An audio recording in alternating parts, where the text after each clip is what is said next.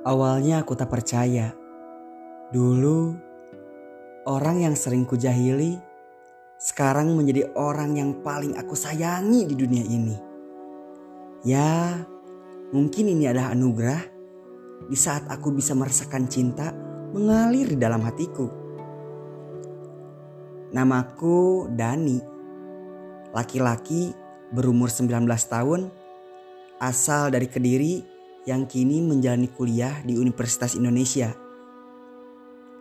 Hidup di Jakarta beda dengan hidup di Kediri bersama orang tua.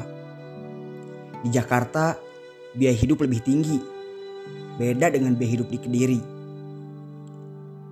Saya ingat tanggal 22 Oktober 2020 adalah hari pertamaku masuk kuliah di semester ketiga. Sebelumnya, aku diterima di kelas teknik. Benar-benar sedih rasanya karena semua mahasiswanya adalah laki-laki. Aku pergi ke kantin untuk membeli makanan pada saat itu. Karena tahu statusku jomblo, maka tidak ada yang mau menemaniku dalam satu meja untuk makan. Sedih rasanya. Pada saat aku mulai satu suap, kulihat ada perempuan yang ikut makan di dalam satu meja yang sama denganku. Awalnya aku cuek saja. Tapi setelah itu dia memanggil namaku. Dani, apa itu kamu? Setelah itu aku menyadari bahwa perempuan itu adalah Dina. Sahabatku dari SD yang sering kujahili dulu. dia dari kelas ekonomi.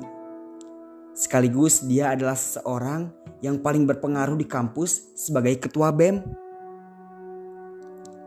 Entah bagaimana dia bisa tumbuh menjadi perempuan yang sangat anggun seperti sekarang. Bahkan kemampuan bicaranya lebih baik daripada aku. Awalnya canggung karena pembicaraannya hanya seputar kabar dan tempat tinggal. Begitulah diriku yang tidak pandai bersosial di kalangan masyarakat.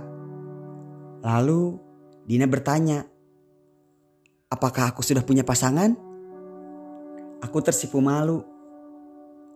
Kukatakan yang sebenarnya. Lalu dia tertawa.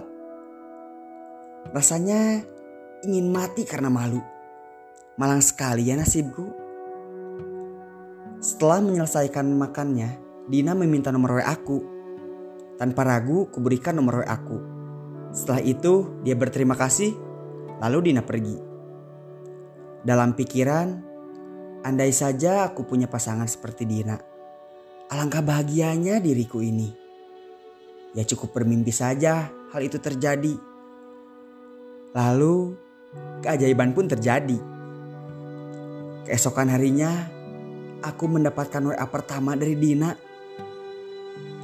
Dia ingin bertemu setelah jam pelajaran denganku. Apakah ini pengakuan cinta? Entahlah. Jangan berharap terlalu tinggi. Ingat, diriku siapa. Setelah jam pelajaran berakhir, aku menemui Dina di tempat yang telah ditentukan Dina.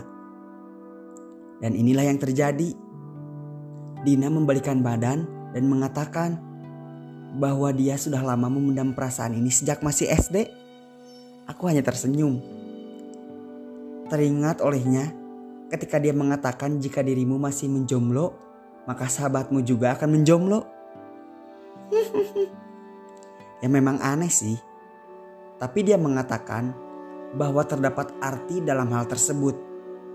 Setelah kupikirkan dengan dalam, aku mengerti bahwa Dina ternyata juga masih jomblo. Lalu keajaiban muncul dari bibirnya yang manis. Dia bertanya apakah aku mau menjadi pacarnya? Aku terkejut.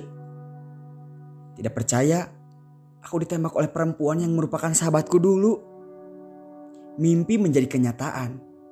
Kunyatakan perasaanku pada Dina yang sebenarnya. Bahwa aku jatuh cinta kepadanya. Pada suasana romantis sore hari, di bawah matahari terbenam, akhirnya kami berpacaran. Alangkah bahagianya diriku akhirnya bisa memiliki pacar, apalagi sahabat lamaku dari SD. Karena kami sudah saling kenal, hubungan kami lancar hingga mencapai dua tahun. Tapi apa yang salah? Hubungan kami hanya sebatas berpegangan tangan saja.